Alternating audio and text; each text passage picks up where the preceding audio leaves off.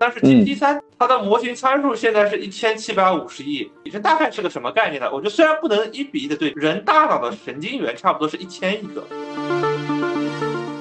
呃，大家都在尝试做更大规模的模型，因为现在的研究表明什么呢？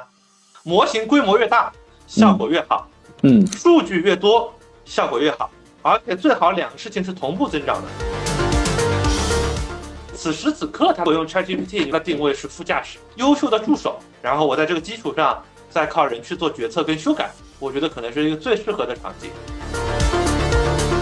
做应用，大家的核心竞争力不是我自己的产品带来的，嗯，其实都是模大模型本身赋予的能力。哎，文浩，Hello Hello，哎，Hello Hello Hello，好久不见，文浩，你你你研究人工智能时间比较长嘛？我其实作为一个。小白和局外人，只是确实我在体验、在使用，看到了它接近于人一样的逻辑和语言能力。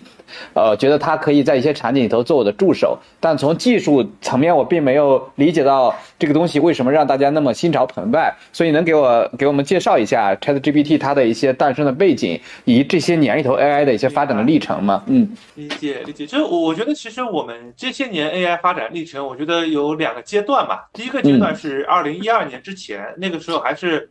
其实还是传统的学习，大家今天如果去看很多课本的话，还是什么逻辑回归啊、SM 一些经典的算法。但是二零一二年其实是 AlexNet 嘛，就是第一次深度学习这个横空出世。当然，它一开始是在视觉上的，对吧？就是我们今天看到的，今天大家可能高铁站，对吧？它会啊扫一下这个人脸去做识别，其实就是从那个时候开始，呃，在视觉上有了很大的进展。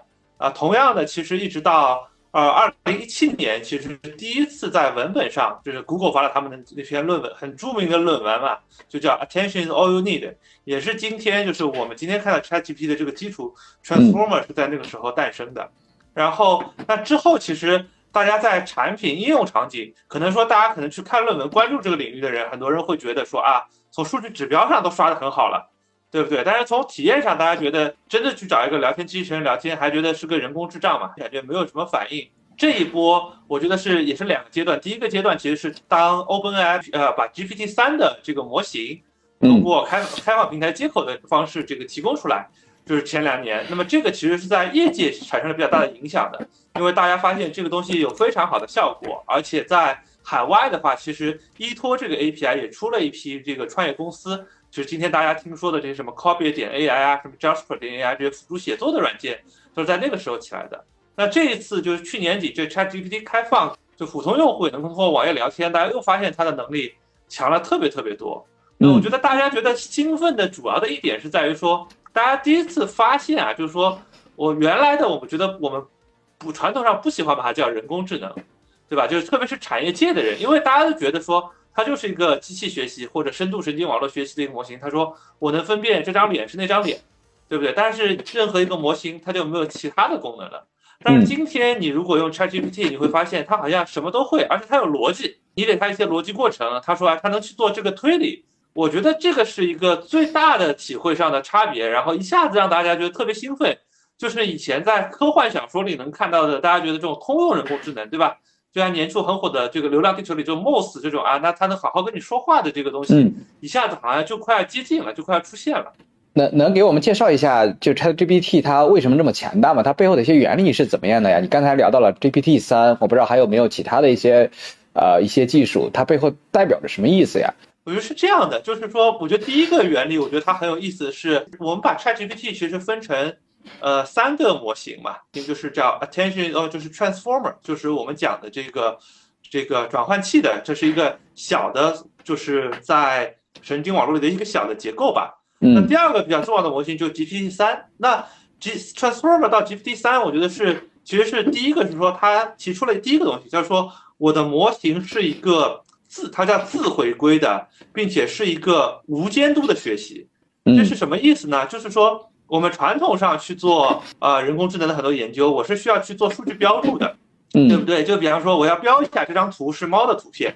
我要标一张，标一下这张图片是狗的图片。我要标一下这个问题是用户是来问说，哎呀，我今天天气怎么样？我要去标一下但是 GPT 三这个模型是没有表述，就是说呢，我把尽可能多的语料都放进去，我可能把尽可能多的数据放进去，它呢根据说，哎，我看到这个数据前面的出现了哪些文字，那么后面就应该蹦跟着蹦出来哪些文字，嗯，那么而不是说我需要去标注一下啊，前面这段文字是要来问天气的，那这个使得什么呢？使得我们可以用很小的成本训练一个很大的模型。今天的这个 ChatGPT 说是用了。啊，GPT 三用了四十五 TB 的模型，TB 的数据，对不对？但是这个 TB 大家要知道，不是视频，它也不是图片，它都是文本，对不对？你看一本书可能也就这一一兆大小，那你想想，如果这个数据我都得标一遍，那其实非常巨大的工作量。那么它呢是利用就是说语言内部的结构，他说，哎，我看到这段话后面跟着，呃，就是另外一段话，我跟着这个，对吧？白日依山尽，后面就是黄河入海流，那它就自然能够学出说，哎，我学诗的时候，那就是。白跟黄可能都是颜色，那么它这个是第一步，它训练了一个巨大的一个模型，叫做 GPT 三。而且呢，在这个过程中，大家发现一点呢，是说随着模型的参数，就是这个模型本身存的参数到一定的程度，它原来它的能力很弱，但到一定规模之后，它突然就现在大家叫涌现出了一些能力，涌现出了一些逻辑推理能力。这个就是很可怕的，就大家就是觉得说，哎，是不是就是随着只要我给足够多的数据跟足够多的参数。我就能够去啊，其实就机器就自动能够学会一些逻辑。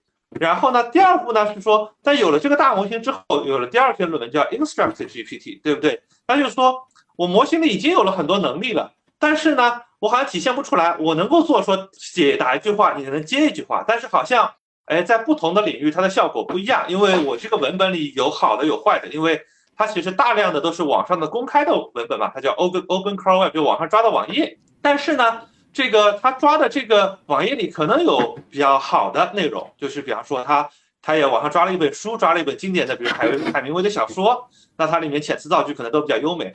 同时呢，它里面肯定也有很多脏的数据，比如说有很多广告数据。所以如果你只是用原始的 GPT 三的模型，你可能会遇到说，哎，这个数据里面有很多呃效果可能有各种各样的领域上效果不好。Instruct GPT 是说，那我能不能再让人在这个模型上再做一些微调跟训练？但同时，这个微调训练它需要的数据量非常小。它这个训练怎么做呢？它训练是说我让人写一些指导，比如有人问一个什么，我人就应该回答什么。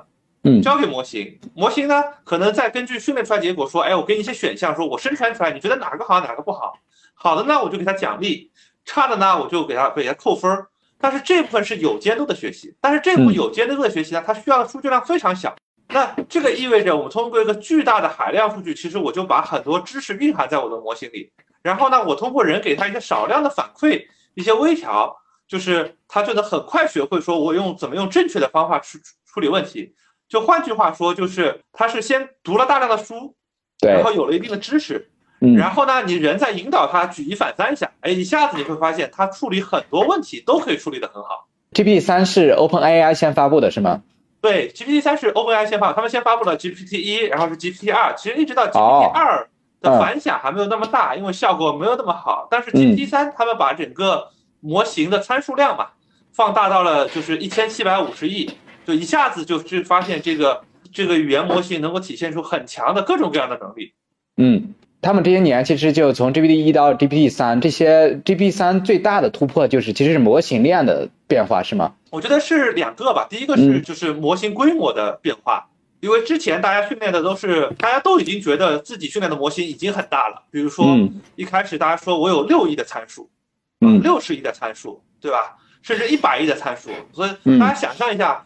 这个一百亿参数已经很难想象了，一百亿的参数，如果你都要放在我们的这个显卡的那个那个内存里，对吧？就十个十个 billion 嘛，在之前可能大部分的模型的参数可能有几万维、几亿维都已经很大了，但一下子它把这个数量级提到了一千七百五十亿，这大概是个什么概念呢？我觉得虽然不能一比一的对比啊，就是人大脑的神经元差不多是一千亿个，它的模型参数现在是一千七百五十亿。就是当然不是代表一个神经元就对应一个参数，但是你可以理解这个之间是有一个规模的关系。就是当它的规模到一定程度，它才涌现出了很多能力。那现在的最新的，就大家看到研究说，大概在六百亿左右，就是你的参数到六百亿左右，它开始能够涌现我们今天看到的所谓的这种思维链呀、逻辑推理呀、举一反三啊这样的，叫叫叫上 in context 就上下文学习嘛，就你给我一些例子，我就能学会我应该怎么回答。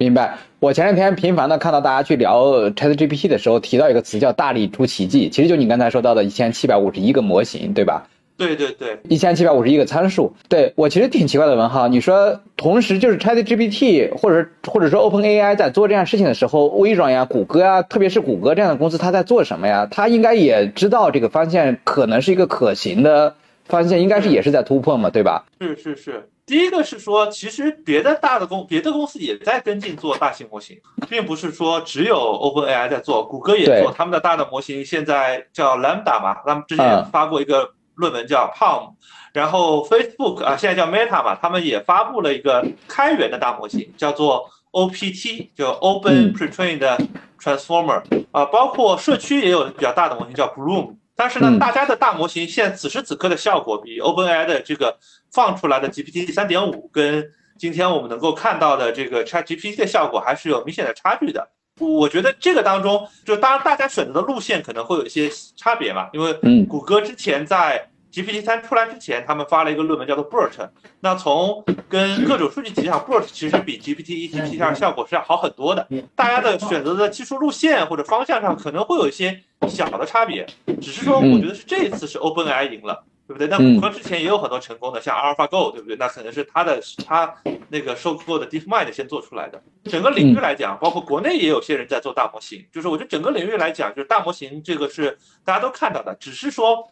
OpenAI 可能特别特别坚定，嗯，就是大家可能其他人都觉得啊，可能出结果啊，我我必须跟进这个领域，但是没有这种对吧？一掷千金豪赌的这种投入，对啊，我我前两天看到的大概看了一个看到数据，OpenAI 去年他们大概就三四百个人吧，那员工工资发了四亿美金，对，算力大概也花了四五亿美金，这个是一个我觉得是一个非常大的投入，当然这个不全都是在那个 ChatGPT 上，他们还有这种那个画画的模型，对吧？呃，打理还有那个这个语音的模型，他们还有很多别的研究。明白。去年我记得六七月份吧，开始就已经有一些人工智能 C 端的产品，就用人工智能去画画。就那个产品和 Chat GPT 之间，它的关系是怎么样的呀？呃，我觉得这个关系的，就是第一个，我觉得是说，因为视觉跟自然语言处理，原来这个领域还是会离得比较远。当然了，我觉得越随着现在大家其实越来越融合，包括现在很多做视觉的人也开始用。自然原理的这个 transformer 的这个结构去尝试改造自己的模型。第二个呢是画画这个，呃，就是因为它相对来讲，我觉得是说还是体验的 C 端用户比较少，所以大家其实感觉不明显。但实际上，如果去体验一下，就大家会发现它已经非常强大了。当然了，画画的这个模型，我觉得是能够参与的公司会比较多。因为比如现在第一个是有开源的模型叫 Stable Diffusion 嘛，这个社区现在也非常活跃，有很多人围绕 Stable Diffusion 去做各种各样的内容，包括插件，包括上下游的生态。第二个呢是 Stable Diffusion 这样的模型，虽然已经比较大了，但是它的规模还是跟 ChatGPT 不太一样，它的规模还是说一个创业公司，可能我搞个十块、几十块 A 一百，我还是能训练的，甚至几块 A 一百我就能训练。但是像 ChatGPT 这个效果，它的这个一千七百五十亿的参数，可能就大部分公司可能连，呃，就是可能是没有机会说，我我拿拿一点数据来训练一下。明白？哎，你说这两个都是这个画画也是走大模型这个方向吗？呃，对，画画其实现在的模型规模也已经非常大了。呃，但这个我自己没有试过，因为我问了一下，大概现在训练一次 Stable Diffusion 大概。从头训练到整个模型出来，大概成本是六十万美元。当然，你去训练 GPT 三、GPT 四，那就可能是几百万美元，甚至上千万美元。这个还是规模上会有个差距了。嗯，提到这些东西的时候，大家又会加一个限定词叫通用人工智能。对，这是怎么理解呢？通用人工智能，通用人工智能，我觉得是这样的，就是说，大家如果用 Chat GPT，你会发现 Chat GPT 有很强的，第一个，它本身有很多知识，对不对？你问他一个问题，他能够回答出来。虽然他有时候因为呃，大家用中文的话，效果可能会差一点，是说他的中文的训练语料占他总的语料会比较少。但是我们说通用人工智能是说，你会发现它是你给它什么内容，它比方说你打一段英文，然后你接下来打一段中文，说请你解释一下，嗯，它立刻就会把对应的上面的英文用中文翻译出来，而且会给你解释中文里它是什么意思，而不是说我翻译需要训练一个模型，查资料问答我要去训练一个模型。或者说我去说做对话机器人，我要单独训练一个模型，我一个模型去解决了所有的就自然语言处理的问题。我觉得这个是第一个体现，就是说，嗯，它是个我们叫 foundation model 嘛，就基础模型是什么呢？就是好像我并不需要问不同的问题去解决不同的问题，这个是传统人工智能会用的办法，对不对？我们说我们传统的，比如说视觉，我说我要做人脸识别，我要做个模型，我要做个这个动作这个车牌识别，我会单独再做一个模型，对吧？但是 ChatGPT 你觉得好像是一个模型解决了所有的问题。第二个呢是它现在叫 few shot，对不对？叫做我给他几个例子，他都能理解这个问题。就是你可以跟他说，哎，我给你几一段文字，我希望，我希望说，哎，这个代表说用户开心，那个代表用户不开心。你给他三五个例子，你再打一段话，它就会自动告诉你是开心还是不开心。你这个是完全通过自然语言给他一些例子的方式来处理，而不是说我需要写代码啊、调用程序啊去去做这个事情。所以就是大家就觉得说啊，那我很多事情我都不是说再要通过代码去干了，我其实是跟他说一下，他就能帮我解决掉了。嗯，因为刚才我们提到说有一千七百五十亿个参数，这个参数他说意思是含维度的嘛？就这个参数大概是怎么定义啊，或者怎么描述呢？这个参数其实就是个数，就是个浮点数，就是个比如说一点六二八，那它里面可能有一千多亿个这个不同，每个值可能都不一样。这个模型说我会把它输入的那个文字，你可以认为也是一个。呃，它会达到这个参数里面去算，我把整段文本都里面算，它会算出来说，根据这一千七百五十一个参数，它可能都过一遍，它可能算出来说，这段话接下来我应该接个什么字，然后一个个接下去，根据简单理解，你可以叫做加权平均，对吧？当然它这是个更复杂的模型结构，你可以，我举个例子吧，今天你想出去吃饭，对不对？你说我要考虑几个，第一个我要考虑离我近一点。对不对？那我说它有个权重叫做零点一，那离我一公里我就零点一就得零就得零点一分儿，离我十公里我就得一分儿。然后呢，我今天还看价格，价格又有个参数零点五，我最后可能我还会看说这个口味不同的口味，呃，我给它打不同的分数。那么这个综合在一起，可能打出了一个八分儿，呃，这个这个餐馆是八分，那个餐馆是九分，那我肯定选一个我最喜欢的餐馆。那嗯，就只是说这个是我选餐馆可能有不同的维度去去考虑。那么如果我今天是在自然语言模型里，你可以认为说我一个输入，我要通过这一千七百五十一个参数以及你输入的内容综合在一起，我知道接下来要回答是什么。你可以认为是维度，但是因为它不是一个浅层的模型，不是说我们像我刚才的，我只要简单线性相加，它可能还是个神经网络嘛，可能第一层的参数算完，算出的结果再拿第二层的参数算。第二层的算完，再拿第三层的参数算，就一层一层算完，它最后得到一个你想要的这个结果是，接下来一个词儿我应该蹦什么，蹦哪个词的概率是多少，蹦出来下一个单词，那再下一个单词，再根据前面的结果再去算，哎，我就形成了一句完整的话，然后我就无论是我们现在的去问答呀，然后续写呀，什么就就是你你想做各种事情，它都是在这一个模型里把这一个词儿给你蹦出来解决的。明白，就因为文浩刚才提到了神经网络，所以说用通俗的语言解释一下神经网络。呃，我觉得这个其实挺难解释的。这个神经网络，大家可以认为是这样，就是我们刚才说我们有一个简单的加权的过程，对不对？嗯。那个呃，我要看口味，我要看这个距离，我又要看价格，可能我还要看，我还会关心今天我是一个人去还是几个人去，对不对？那这个是单维度的。但是你要去处理一个更复杂的。事情你可能会有很多进一步的去组合出来，对不对？就是说我比方说你你今天要去谈恋爱结婚，那他可能是说这个因素好一点，那个因素就不重要一点；那个因素好一点，下一个因素又不重要一点。所以呢，他会先第一层说，我先从一个角度算出来一个分数，我再另然后这个分数呢又要再和另外一个分数再组合一起。你可能是说。如果说他跟我是老乡，我对他，我的他跟我是同一个地方来，我特别有情感情，那么其他的因素我可以放宽，它不是简单的线性相加了，对不对？就这个因素能够起更多作用，甚至说有些因素是说是一票否决的，对不对？这个因素，那么它可能是一层层组合下来，有很多这个，它不是一个维度简单的加权平均，它是一层一层深入进去，就好像我们现在做视觉的这个。呃，神经网络，你会看到它第一层，它它可能只看到了什么呢？是一些边，你看到说，哎，这有个眼睛的轮廓，那里有个，对，那里有个鼻子的轮廓，这里有个嘴巴的轮廓。那第二层神经网络呢？他说，哎，我左右眼睛离得近还是离得远？第三层，他可能是说，啊，这是个侧脸还是个正脸？那一层一层往下去，最后画出来说，哎，这是谁？他是个正脸还是个侧脸？他长得好看，长得难看？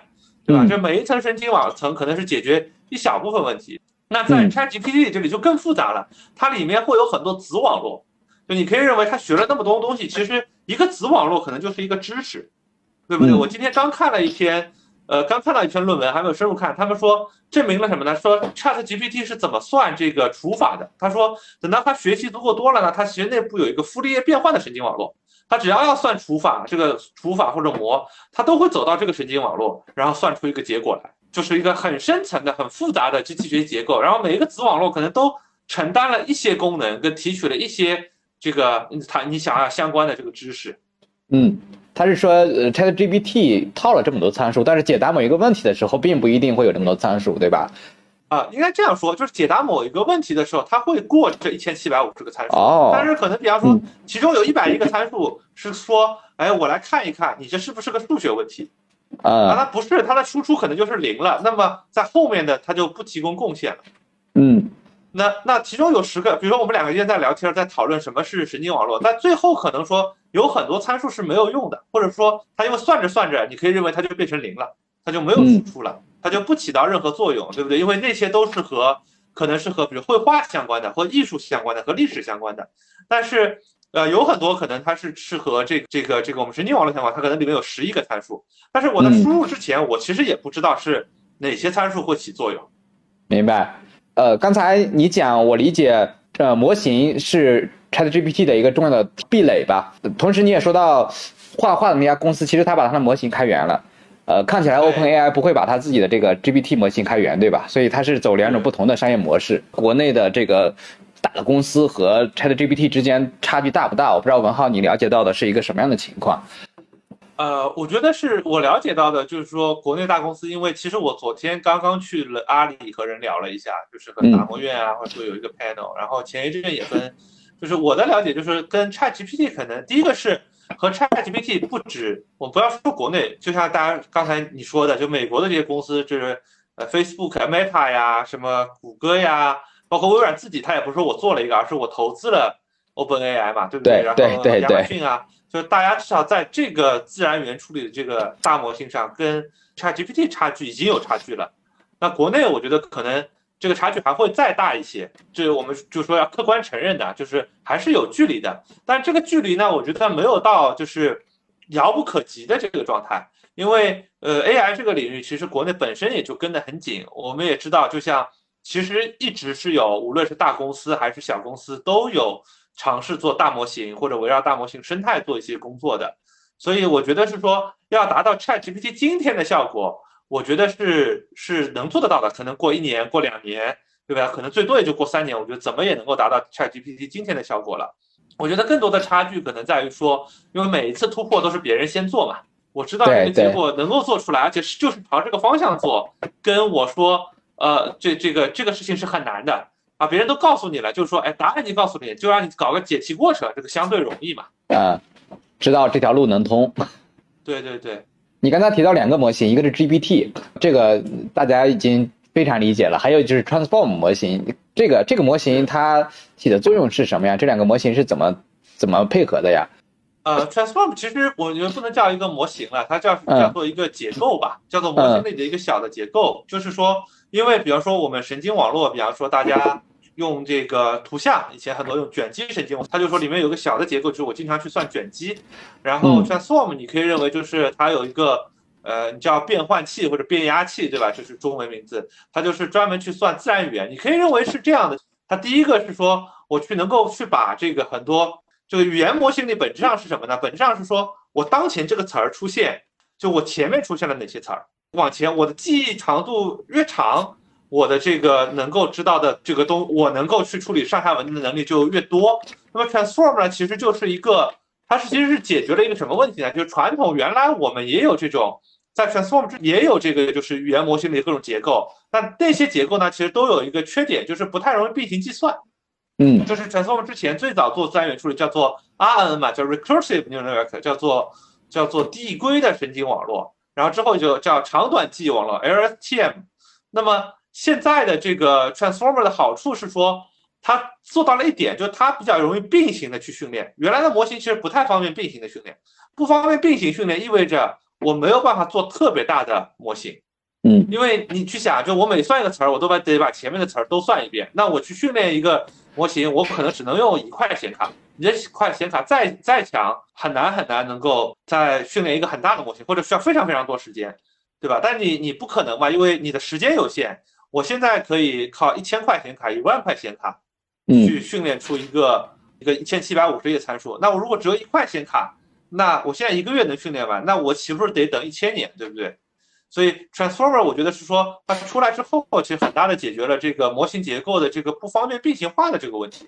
是的，是的。举个例子，ChatGPT 怎么根据主题写文章的？它是学了以前已有的相关主题的文章吗？然后写出类似的文章？现在这个我们叫做通用人工智能，或者我们觉得它有点通用人工智能这个能力啊。嗯。为什么它有这个能力？其实现在大家并没有研究出来。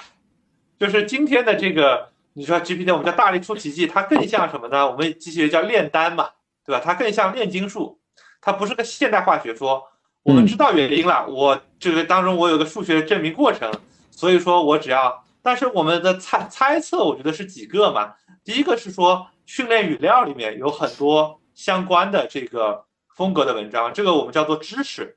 第二个呢，我们觉得这个文字之间是语言有它自己的或者智力有它自己的一些结构。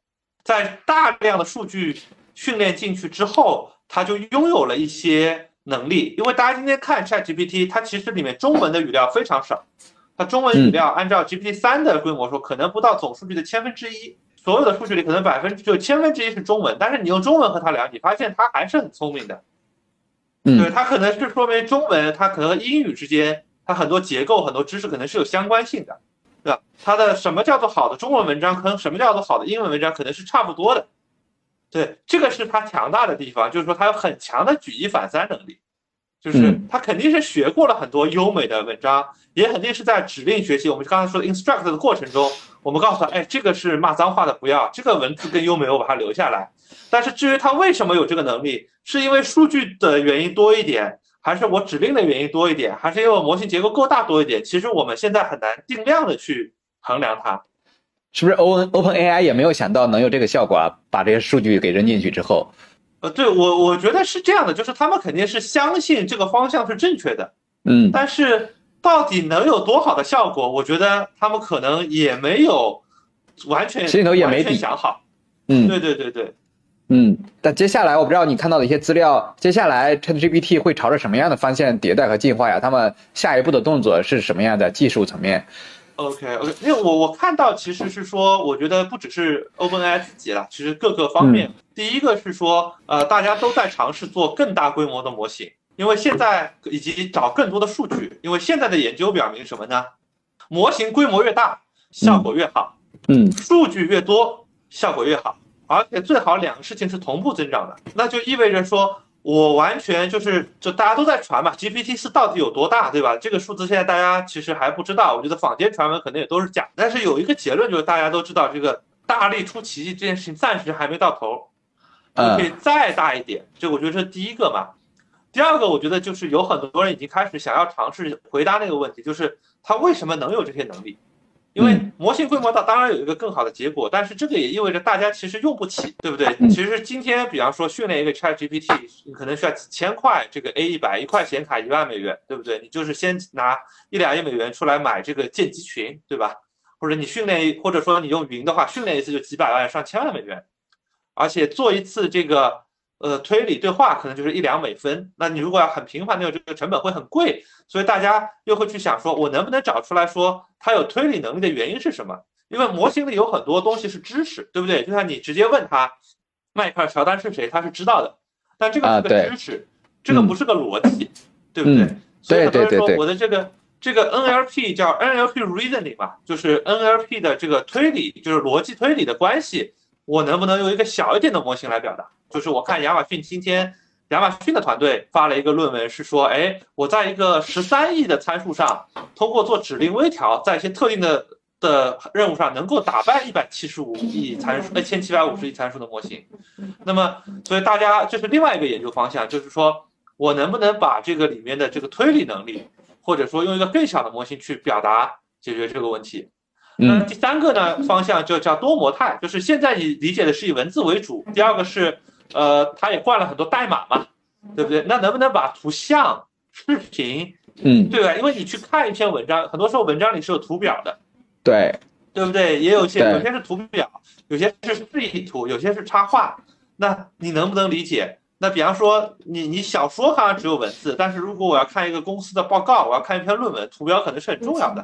这嗯个叫多模态，对不对？能不能混在一起去解决？这也是呃第四个是说呃大家也在就分 Meta 发了一篇论文说研究说，哎，我能不能训练？现在不是 ChatGPT 算算数算的不准吗？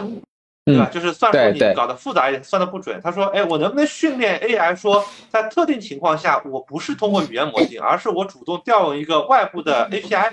他说，当你要我算算数的时候，我不是蹦出来语言模型，而是我自动会启用一个计算器帮你把结果算出来。所以我觉得这个领域的发展，从即即即使从研究方向，我觉得也是很令人兴奋的。基本上就是第一个就是，对吧？既能不能搞更大规模的模型，第二个是想把这个所谓的思维链逻辑推理能力能够摘出来，说嗯为什么？为什么？为什么能不能用用小模型就有逻辑推理能力？能不能变成一个小的有推理能力的大脑跟很多知识，对吧？把那么我就能用一个比较低成本的问题去解决很多垂直领域的问题。第嗯三个是说，我能不能训练 AI 去理解更复杂的信息，不只是文字，还包括语音啊、视频啊、图像啊，都用一个模型来解决。嗯对吧？第四个是我能不能训练 AI 去使用外部的工具？说我们以前讲人工智能就是讲就是讲机器学习嘛，对不对？在之前是讲符号主义，就是像什么 Lisp 啊，这个我们也叫它人工智能。那今天大家讲的比较多叫通用人工智能嘛，就那什么是通用人工智能？我觉得这东西很难衡量。比方说以前我们讲，以前有一个讲法叫图灵测试，对不对？嗯你通过图灵测试可能没有那么远或者那么难了，但是我们好像也觉得，哎，好像它还不够通用。我觉得因为这个领域始终是一个，只要你做出来了，就是，但是人总有一些他现在还不能做的，呃好像他就还不是人工智能。但是我觉得至少这一次，它至少体现出了什么呢？就是说，你很难定义说这个模模型能干什么，不能干什么。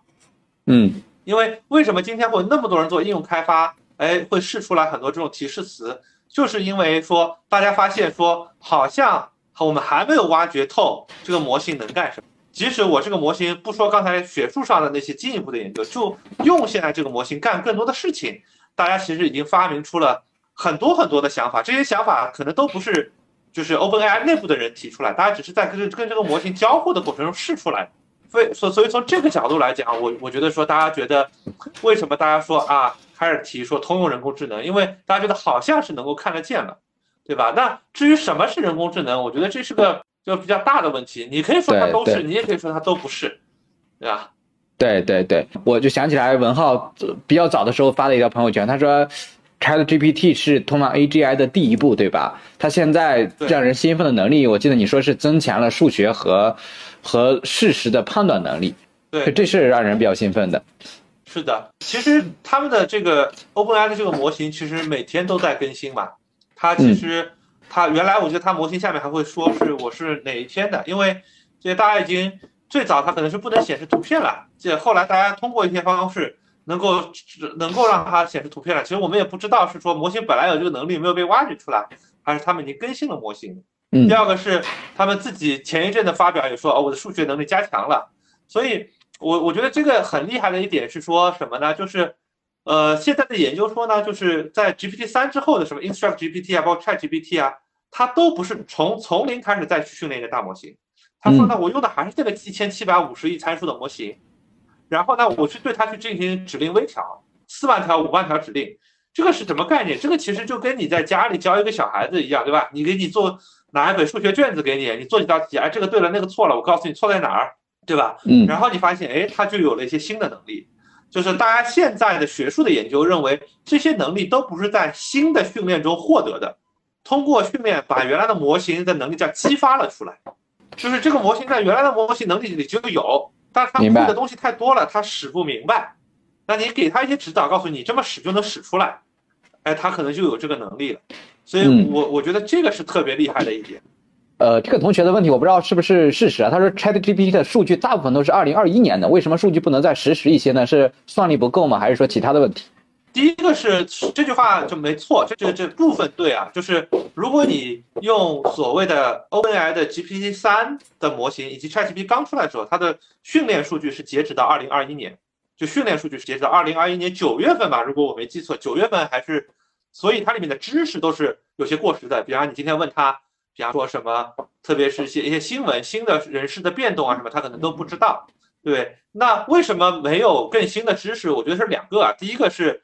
这个训练一次成本还是很高的，就是对不对？训练一次，我们刚才说，大家有各种有不同的评估嘛，有说训练一次需要一千万美元，有说训练一次要四百万美元。当然，OpenAI 自己没有公开说这个数据了，但是公认的肯定是百万美元以上的这个成本训练一次。第第二个是，当然他们内部还在训练更大的模型，就是说 GPT 四嘛，嗯，对不对？所以我觉得他们可能不会花很多精力。去重新训练 GPT 三的模型，但是我我自己还没有试过这个体验，就是问最新的事实，因为我知道有些人说这个模型可能已经更新过了，就你问一些最新的事实，它是已经知道了的。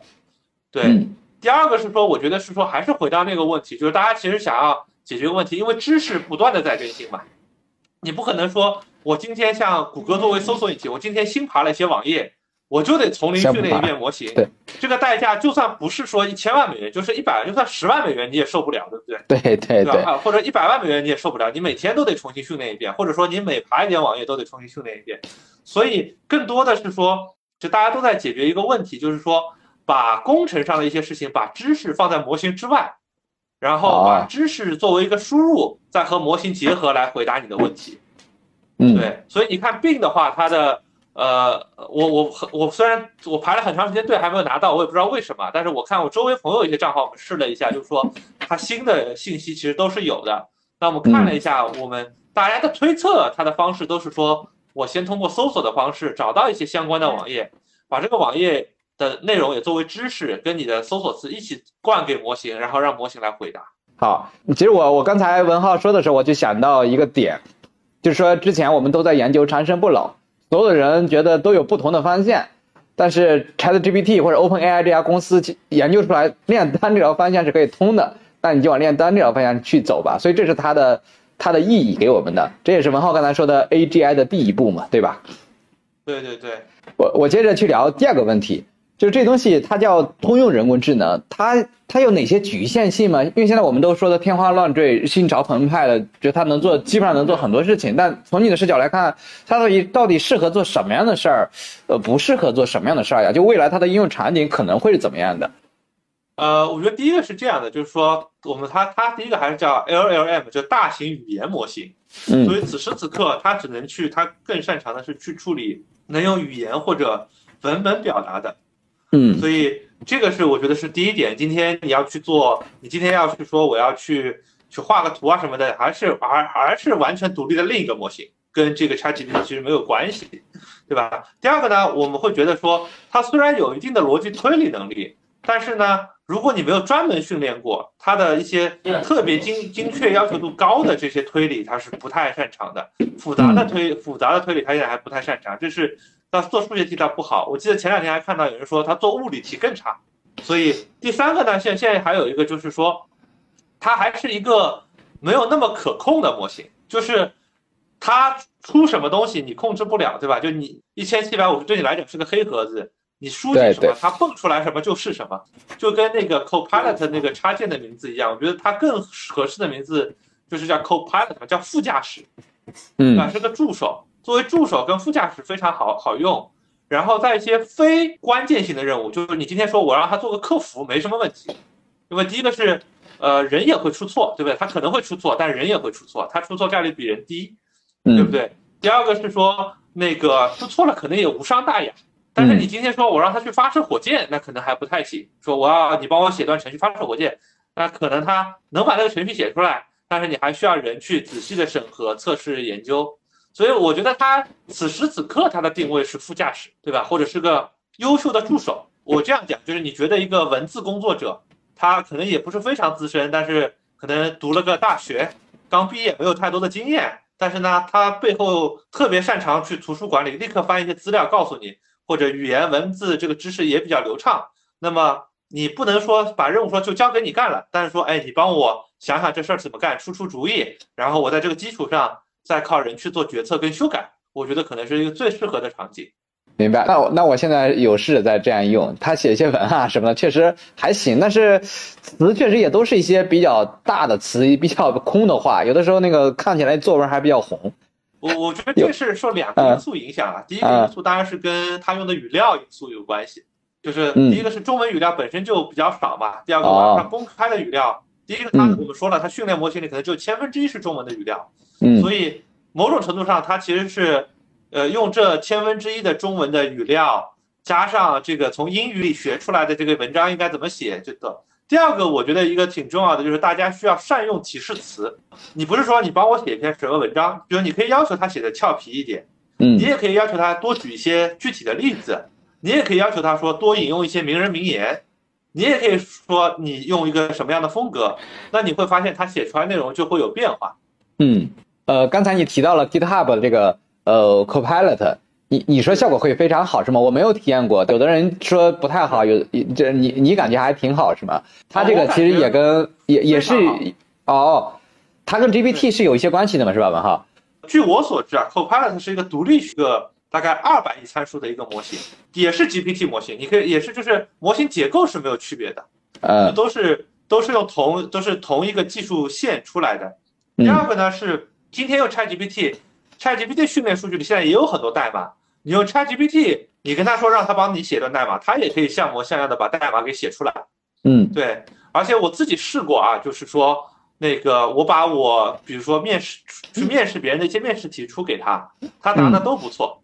嗯啊，当然了，他现在能够解决的问题的跨度比较有限，比如说你让他写一个五十到一百行的代码可能是 OK 的，你说我要去复设计写一个复杂的大的系统。会比较难，呃，肯定还做不到。他还是你人把系统拆解完，说啊，你帮我写一个这个函数去干个这个，写个那个去干个那个，然后再把它们组合在一起来做这个事情。呃，第二个呢，就我觉得还是那个定位嘛，就是副驾驶的定位。就此时此刻你还不能，还不是无人驾驶，对吧？还是个副驾驶，说能够帮你去做很多问题，解决很多问题。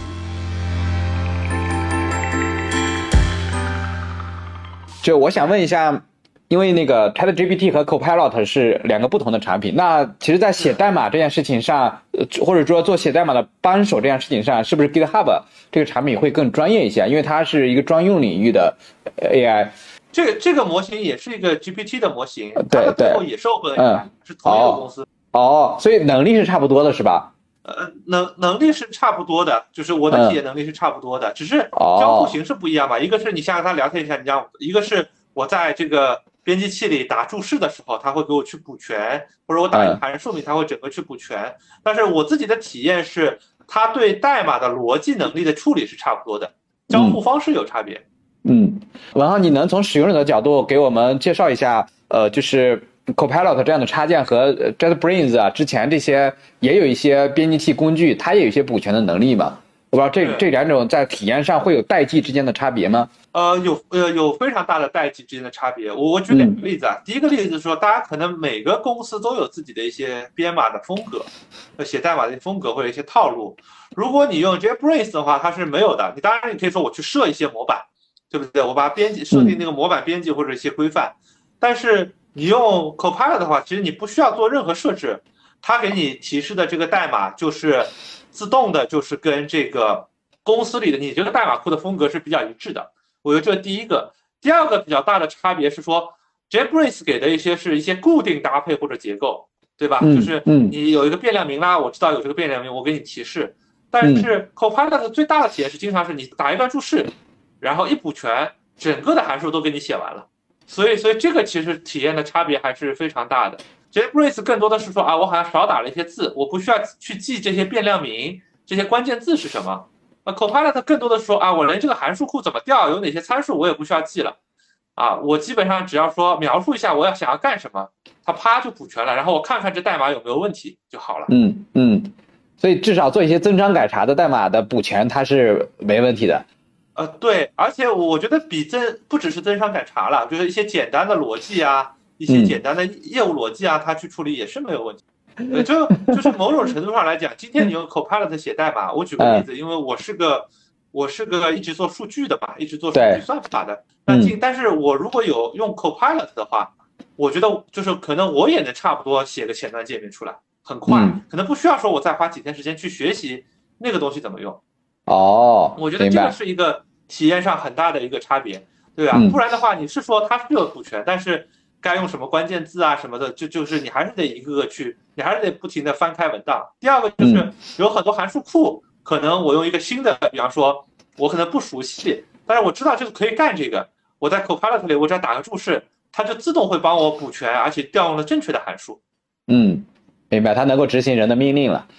对对对，呃，正好我们聊到了这个 GPT 的具体的在某一个领域的叫应用场景，或者它可能会颠覆一些旧有的东西，咱们就拐到了叫呃聊 ChatGPT，或者说这个新的呃人工智能的趋势能够给我们带来哪些机会？我们会发现这些东西是不是会像移动互联网那样诞生一个新的浪潮呀，诞生很多的新的公司、新的工作机会？所以我不知道你你怎么看这事儿？所以我是非常乐观的，嗯我觉得这个嗯这个至少可以比肩移动互联网浪潮。对吧嗯？但是它最后会走成什么样子，其实我我也不我们也不知道。但是我觉得，因为它很大的改变了一件事情，就是它让所有事情的这个做一个事情的成本都发生了变化。我觉得移动互联网是说，本来大家只有说坐在办，就每天我能够连上网的时间是非常短的，我必须坐到一个办公桌前工作的时候，或者我晚上回到家，我可能也不会摸着手机，我可能去看电视，所以我的联网时间是很短的。中午我可能也不会，它让很多东西变成了可能嘛。那我觉得嗯 ChatGPT 也是的，就是原来做很多事情的成本是很高的。就假设我说我今天要开一个公司，那我说这个我要去画一个 logo，对吧？但这不只是 ChatGPT 了，比如我我今天我所有的公众号的文章的图，大部分我想不出来画的时候，我就去 Mid Journey 让他不要给我画一张。嗯对，去解一个问题我不知道的时候，原来我搜索可能要花半个小时的时间，我今天在 ChatGPT 上问他一下，可能就一两分钟，嗯对吧？原来比方说我假设我今天说我要出来做电商，那我说商品文案怎么写，我想写的好一点，其实我不会写，我要么我有几个选择，一个是我自己慢慢学，一个是我得花很多钱雇一个很擅长的这个事情的人到你的公司里来干这个事情。但今天说我可能只要跟 ChatGPT 说，我希望他写的，呃，我只要会描述我的需求，他就能写个八十分给我了。我们肯定到，我们现在今天肯定到不了一百分。你说是最顶尖的，我说你让我帮，你让他帮我写广告语，你可能就是一两秒钟他就写出来了。就所以我觉得很多事情它的成本一下子发生了极大的变化，那它一定会造成呃各种各样的变化。可能有些工作会消失了，会多出来很多工作，同时也会多出来很多可能性，对吧？因为原来干一个事情只能这么干，大家不能产生颠覆的原因是因为门槛很高。今天比如说你说我要开个广呃做一个广告公司，我得嗯非常会写文案，对不对？但是我又没有什么基础，我我我可能说怎么也开不起来。对不对？但今天你会发现，说大部分广告公司里的能力，你需通过 ChatGPT 已经能够提供了。那么我要干的事情就变了，我可能说最顶尖的人他会有竞争的优势，那其他的人我觉得更多的是说我能不能利用好这个工具。嗯，你你发朋友圈的时候，我记得有一段话说的特别精彩。你说要做做 ChatGPT 相关的创业，做大模型的话需要立即下场，但如果要基于呃大模型去做应用的话，那就可以等一等，因为现在还不明晰。哎、这个观点很深刻。嗯对，因为我我觉得是这样的，就是说我我觉得就是因为我是经历过移动互联网浪潮的，就互联网这个过程的人，就但是当时的感觉其实不明显。我觉得第一个是你做大模型一定要趁早，是因为这个事情你现在不做，过一两年就没有机会了。它是一个强者恒强，就是做的最好的人有最多的用户，然后嗯它会有最多的数据，它的模型也就有机会调得更好。当然，市场上需要的大模型不会特别多的，不会有一千个大模型，就是无论是从成本的角度、人才的角度，还是需求的角度，还是说竞争的过程中，不太可能到，呃，到很后面。所以我觉得是说做大模型，如果你觉得你有这个能力，你想明白，肯定是尽早做。我甚至可以这样说，我觉得两年之内，其实整个做大模型，无论是国内还是海外，就大模型的格局是相对比较，就就就就确定了。就两年之后，你说我我是第一梯队，当然还有希望。如果你不是第一梯队，其实这个游戏对这这个竞争对你来讲已经结束了。但是呢，我觉得做应用不会是因为今天大家能够第一眼想到的应用都是显而易见的，而且大家的核心竞争力不是我自己的产品带来的，嗯其实都是模大模型本身赋予的能力。今天市写市面上可能有有一千个写作助手，其实背后都是 OpenAI 或者几家公啊司提供的这个能力，对不嗯对？那你去说我去做个竞争，你第一个你能竞争过程中能赢吗？不一定。第二个是这个需求未来是应该作为一个独立的产品出现，还是说是很多产品中的一个功能，对吧？微软说我把这个 ChatGPT 嵌入到 Edge 的浏览器，它已经能帮助你写邮件了，嵌入到 Office，嵌入到 Word 里。那写写作助手可能是 Word 这样的文字编辑软件的一个功能，嗯而不是一个独立需求，因为它太显而易见了。嗯但是，呃，真正的应用的机会是因为我觉得是整个的这个这个成本结构发生变化，AI 渗透进来之后，我们才会看到说它会是一个什么样子。今天想，我觉得说想出来的也是相对比较天马行空的，嗯对不对？就是说，因为我们不知道它出来之后到底会发生什么变化。就嗯无论是你想移动互联网，我觉得是我们看到几，我不知道大家还记不记得那个时候，就是那个时候有很火的一个词叫 O to O 嘛，因为有了移动互联网嘛，叫 online 对对对对。对然后大家有什么什么家政的、美甲的、洗车的，呃，就各种各样，对不对？那到底哪一个成立，哪一个不成立？其实当时大家都想，大家拉了很多维度，拉了什么客单价的维度，拉了什么呃忠诚度的维度，拉了什么呃这个服务难易的程度。那最后可能落到了滴滴跟外卖，可能是在整个移动互联网 O2O 成立的。而且在这之后，移动互联网其实出现了另外两个现象级的产品，大家都很难想象，对吧？一个是拼多多，就我我待过的公司，对吧？嗯就呃，大家很难想象说为什么会有这么一个，大家都觉得淘宝、京东、唯品会还不够用吗？对不对？对第二个是出现了短视频嘛，当整个大家生活用户习惯彻底变了之后，冒出来的一些新的呃需求，甚至你说像短视频跟拼多多，它是一个移动互联网需求吗？它不完全是个移动互联网，它其实没有那么强的移动的特性。所以我是觉得从，做应用的角度来讲，今天当然大家可以一股脑的冲进去说，我们也来做个写作助手。但是我觉得这个其实是就是是个血海吧，都不能叫红海，对吧？嗯就是个竞争极度充分，而且大家的能力其实都一样，就是背后就是 OpenAI 或者谁的大模型。嗯，我可以这么理解，ChatGPT 它相当于是是操作系统，然后上面要去做应用嘛。呃，我我们移动互联网那个时代做操作系统的这个叫壁垒是很高的，跟现在做 ChatGPT 一样，你没有玩会游那个级别，其实很难调动那么多的资源。呃，做应用在移动互联网时代，其实还是比较容易，一几个工程师大家就能够做一个比较简单的应用，就能够创业，做个壁纸的应用。我记得那会儿，ChatGPT 这个时代的应用是不是也壁垒高吗？会就就是不是需要具备人工的人人工智能能力，还是说直接接它的 API 就做自己的业务就可以？是大概怎么样的情况呀？呃你估计？壁垒壁垒不高，就直接接它的 API 就可以。而且像嗯 OpenAI 提供的 API 一共就两个 API，嗯这个 API 就是说你输一段文字，它吐一段文字，核心在于说你怎么用一个合适的自然语言跟那个机器去交互。嗯所以说壁垒其实非常低，就是我觉得这个是另外一个为什么我说大家不着急，就是呃过去我们说机器学习或者说说 AI 的创业者，其实我觉得分很多不同的梯度嘛，有人可能在做最顶尖的研究，对不对？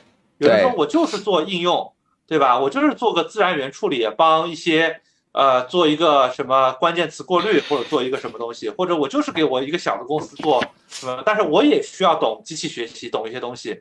但是未来我觉得会差别会非常大，就是有一些人就是研究大模型就好了，或者我们叫研究通用人工智能，更多的人应用可能只需要非常少的，就是我是个工程师啊，我大致有这么个概念，然后其他的这传统的机器学习类的很多知识你不需要，你跟那些有一定经验的机器工学习工程师其实是互相竞争起来，在就是 AI 的效果层面是没有区别的。对，你就是呃它，而且它的 API 非常少。其实你可以认为，今天你调 OpenAI 的那个 GPT 的 API，你可以认为有用的就两个 API。呃，我在想啊，就是如果说你像 GitHub 这个产品 Copilot 它能够成功的话，呃，它其实就我们刚才说的代际的差别和 JetBrains 啊之前的这些编辑器，呃，所以它也可以造出来一个新的公司。那是不是也可能可以这样推演啊？就像移动互联网时代，就所有的 PC 时代做过的事情，也许你都可以用用移动互联网再重新做一次。呃，我觉得是的，就是说，嗯现在就是当 ChatGPT 出来，就是所有我就要称之为知识工作，或者是这嗯你说软件也好，业务也好，流程也好，都可以基于 AI 再造一次。当然，我觉得这当中会有一个差别，就是说，今天我们此时此刻啊，我觉得大家更多的看到的 AI 还是在效率层面的差别。对对，效率层面是，对对吧？这个在 C 端的用户体验，就 C 端并它暂时还没有一个，除了画画，大家在画各种各样的画之外，它没有一个就 C 端的用户说啊，我用了 ChatGPT，更多就是说我效率上获得了很多提升。但是移动互联网，我觉得其实深入千家万户，它一方面是效率，一方面也是呃多了很多娱乐吧，对吧？你说手手机游戏也好，视频也好，对吧？包括 IM 也好。就是说，对 C 端的渗透会更强。现在看 AI 还是在 B 端的渗透更强。那在 B 端的话，我觉得很多事情值得重做一遍。当然，这会面临一个挑战，就是说，你用 AI 是只是这个我要做的事情里的一个功能，还是我能够彻底把整个行业颠覆掉？嗯，对不对？因为比如写作助手，我举个例子，它就是个功能，对不对？我觉得其实写作助手 AI 做的很好，在 GPT ChatGPT 出来之前，其实有些公司做的不错。比如我之前用一个。叫 Grammarly，对不对？就写英语帮你判断语法错误，这个重写。嗯。但是 ChatGPT 出来之后，我觉得对它的冲击就很大。嗯哼。因为你做的所有事情看起来都是写作的里面的一个功能。我是原来你有用，是因为没有这个功能你做的特别好，所以你但是别人做不到，所以你自己能成独立的一个应用。今天这件事情一出来，所有人都能有这个功能了。对不对？甚至微软在 Word 里自带这个功能了，你可能就你可能就不能靠这个功能变成个独立的公司。对，我觉得在因为在 B 端可能都会面临这个问题嘛，就是你要做的事情是一个 feature 还是一个 product？嗯，它有没有可能成为一个独立的 product，就独立的产品，还是说它应该是一个产品里加一个功能就好了？我觉得这个，当然，我觉得这个当中还要回答第二个问题，就是如果是用 AI 来做，会跟原来比较像还是不太一样？比如写作就是跟原来比较像，所以它更像个功能。嗯，但你有可能说不是的，就是说它完全可能是个独立性。比如画画现在其实就跟原来不一样。画画原来是我拿个 Photoshop 我在那里对不对点啊怎么？现在画画的时候我给它打字，它一下子变得不一样，它就更有可能变成一个新的产品。因为因为这个差异足够大嘛。你原来这个公司转到新的领域，不是说我加个功能就完了，你得把自己原来所有东西都给推翻掉。所以我觉得这个是一个比较大的差别。呃，但是我觉得是说，无论是作为加功能提升效率，还是有一些行业会被推翻掉，还是说在推翻掉的时候发生，但是我觉得这个当中蕴含着非常多的机会。嗯，你刚才说 Grammarly，我就想到了，我我我自己也也会在用一些中文的错别字检查的工具，因为我每天写东西嘛，有那样的工具，公众号自带的效果不是特别好，后来我就买了一个第三方的，它的。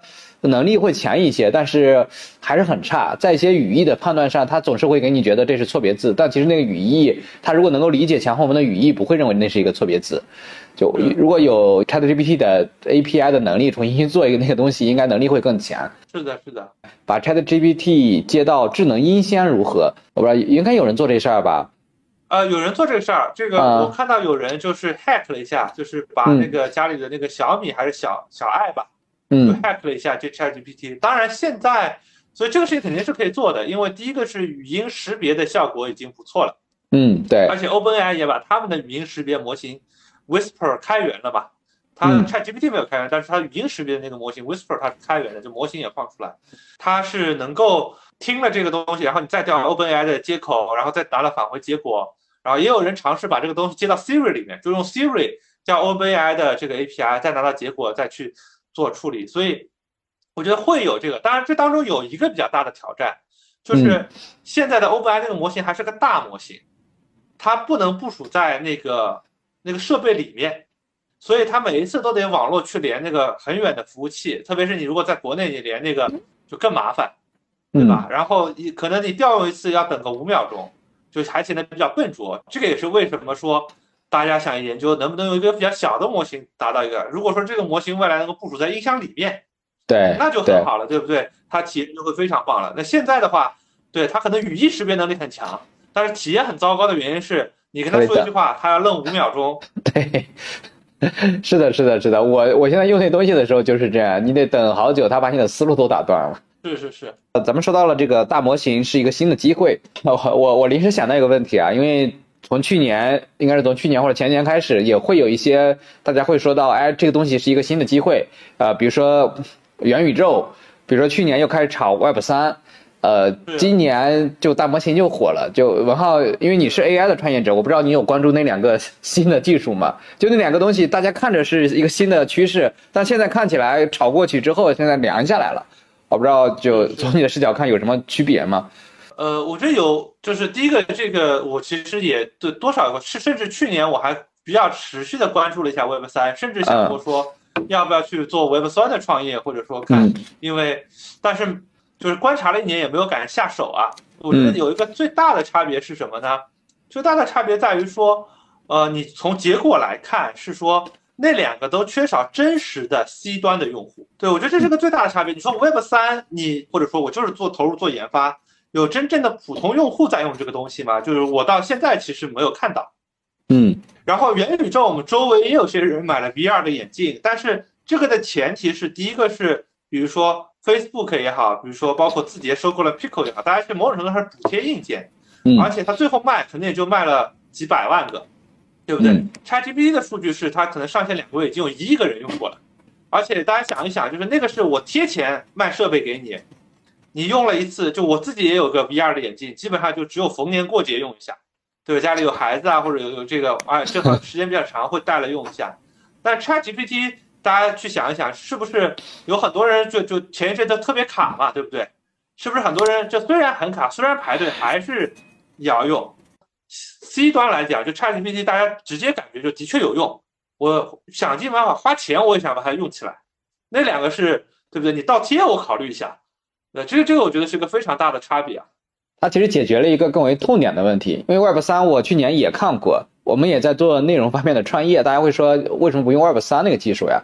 就它可以怎么防防止这个内容丢失呀、什么删除的一些问题？但你会觉得那个问题不是特别大的痛点问题。对对对，对，所以 ChatGPT 它有这么多用户，也是它确实是在解决大家近距离手边的一些问题，能够帮大家呃提高效率啊，或者说大家就是图个新鲜，至少能够够得着。是的。呃，如果对 Chat GPT 的提提问的姿势不对，得到的结果没什么用。如何训练好对 Chat Chat GPT 的提问？我觉得是几个哈。第一个是，第一个多尝试。我觉得这个就跟 Google 搜索的，第一个你要多尝试。第二个也在网上也有很多人分享这个技巧，对吧？就是第一个你就会去查一下，就是你这个叫提示词嘛，prompt prompt 嘛，P R O M P T，这个在海外其实是个特别火的词，你去搜一下，你会看到有各种各样的 GitHub 公开的。Prompt 的库啊、文章啊、内容啊，甚至现在有人在海外做了个网站叫 promptbase 点 com，它是干什么的呢？你可以说我把我写下来特别有效一段 prompt，啊，你说我可以用它来干个什么？我可以用它来干个什么？就是别人可以看到你的对话的那个效果，然后觉得哎，这个东西我想要，但是我不知道你用的什么提示词，那我花两美元把它买下来。第三个就是包括 OpenAI 自己的官方的那个文档里也会有一些。就是最佳实践，说你应该怎么跟这个 AI 对话。嗯，你就想起来，如果说 ChatGPT 这样的大模型，最后它的呃变现方法，就我们说提供 API 嘛，有点像 SaaS，对吧？是。呃，我们去去买它的 API，呃，计费规则，这个其实之前像百度呀，或者说国际上这种人工智能的一些能力，其实也都是通过云计算的方式，以接口的。呃，这个渠道交付给开发者，我就想起来，呃，我的一一几个朋友，他们还做这个叫证件照呀，类似这样的，就是一些基于百度的 API 去做一些自己的应用，去改变一些对之前应用没办法达成的效率啊或者效果的事情。是的，对，就会有点像。就我觉得小应用的机会非常多，就小应用的机会非常多，因为，呃，原来很多你觉得很难做，或者说。做起来投入成本特别高的事情，现在可能就是一个人一两天就能干的事情。对对哦，对我刚才想起来，我那朋友他在做什么呀？做那个扫描。你想之前如果说你自己没有这个接口的话，你想做文字的扫描，需要你有人工智能的能力。现在他不需要，他只需要调百度的接口，很快过来。其实只需要把那个接口接过来，就能够做这应用。是的，是的。这个对于普通人吧，或者普通的开发者、普通的工程师，呃，意味着什么？呃，因为前两天还有一些人会比较焦虑，这东西会不会怎么替代自己啊？怎么样？啊，对，我觉得大家都很焦虑嘛。第一个，我觉得是说，第一个是一定会替代你的一部分工作跟任务。就是我我，因为我觉得大家在做这个工作中其实是分成不同不同的部分，但是有很多的事情，呃，原来门槛没有那么高的知识工作，对吧？就是比如说我今天去做个客服，用户问我说我的包裹怎么没到，我去查一下，然后我再回给客户。呃，一方面是我觉得肯定本身就比较容易被替代，而且呃，过去其实已经在 ChatGPT 已经被替代了一部分了，包括你说写一些增删改查的代码，那可能是说现在还不是不能替代，但是它的效率一个人已经能比原来的很多人的效率会高了很多，所以我觉得这个结构化的冲击一定是在的，就不能我们不要就是不能说哎，就为了说好事儿，说这个结构，就我觉得这个结构化的冲击就是客观存在的。那第二个呢，我是觉得说，毕竟你还会发现说有很多事情，他现在此时此刻他还做不了。第二个是说怎么用好它也是一个事情，对不对？就我我举个例子，就是大家可能以前我上大学啊或者上中学都学什么，学计算机要学什么，学怎么开机关机，学怎么打开浏览器，学怎么在 Word 里打字，对不对？那你说今天这事情还有谁不会吗？这肯定没有。对吧？但是可能在二十呃三十年前，你说我会拨号上网就已经是个专业技能了，对吧？那未来你做的很多事情，我觉得是说 ChatGPT 能做，或者说是人人都能做，是你可以利用 ChatGPT 给做掉了。但是我觉得大家能做的第一个选择啊，我觉得是说先多用一用，先多去用用各种各样，不一定是 ChatGPT，比如画画呀，像用用现在流行的各种各样的 AI 产品，你有一个感受，对吧？我周围有些朋友问，我觉得。就是你没有办法选择说，我能不能赢过 ChatGPT，对不对？但你可以选择是说，我是在我们公司里最擅长使用这些工具的人，对吧？那这个你至少自然会让你有更多的可能性跟机会。也许你就就因为用得好，你自己可能有一些想法，说我可以利用这个去做一个什么小产品，这个远比说，哎呀，我老担心我就是不想变，然后他会把我替代掉。呃，我觉得那不如去拥抱这个变化吧。嗯。哦，还有一个问题，就假设我们的业务要去集成 ChatGPT 这样的大模型的产品，那我其实有一些业务数据，现在是不是没有一个接口可以可以塞到模型里头去啊？呃，有啊，有啊。哦，有是吧？是这个是这样的，你要用大模型，其实有几种方式。第一种是，就是你有自己的数据，自己的数据。第一个大模型它提供了，我因为我刚才说只有两个，其实还有第三个接口叫做 Fine Tune 嘛，就是微调，你可以把数据灌给模型，微调出现一个新模型，这是一种。把你的数据，但这个前提是你的数据量相对比较充分，你数据量比较大，然后标注的比较好，然后给到他，这是一种方式。第二种方式呢，也是现在常见的方式，叫做我不是直接把这个数据变成模型的一部分，而是我把这个数据变成资料库，利用模型的能力，当有一个问题的时候，用模型算出来的数据跟我资跟模型算出来资料库数据做对比，找到资料库里可能哪些是相关的，再交给模型去回答。嗯，对，我觉得这是常见的两两种方式，所以你手上有数据的话，就是可以让模型专门来回答你的问题。而且我们也看到有很多产品现在就在干这个事情。比如说，我最近看资料就用一个叫 Science Space 的一个产品，它里面就是说你可以把你要读的论文传上去，你也可以直接在搜它那些公开的论文，然后呢，你可以传上去之后，你就可以针对论文提问了，说这篇论文讲了些什么呀？你给我总结一下。而且他英文的论文，你可以用中文问他，他给你中文答案。你可以说这段是什么意思呀？啊，这个名词我看不懂，在哪里论文有啊？对吧？这些都是基于说，基于模型的能力加资料库的能力组合，他做了一些研发工作，然后做到的。呃，那其他没问题了，文浩。好，行，文浩，那就这样，拜拜，拜拜，嗯，拜拜，拜拜，嗯。say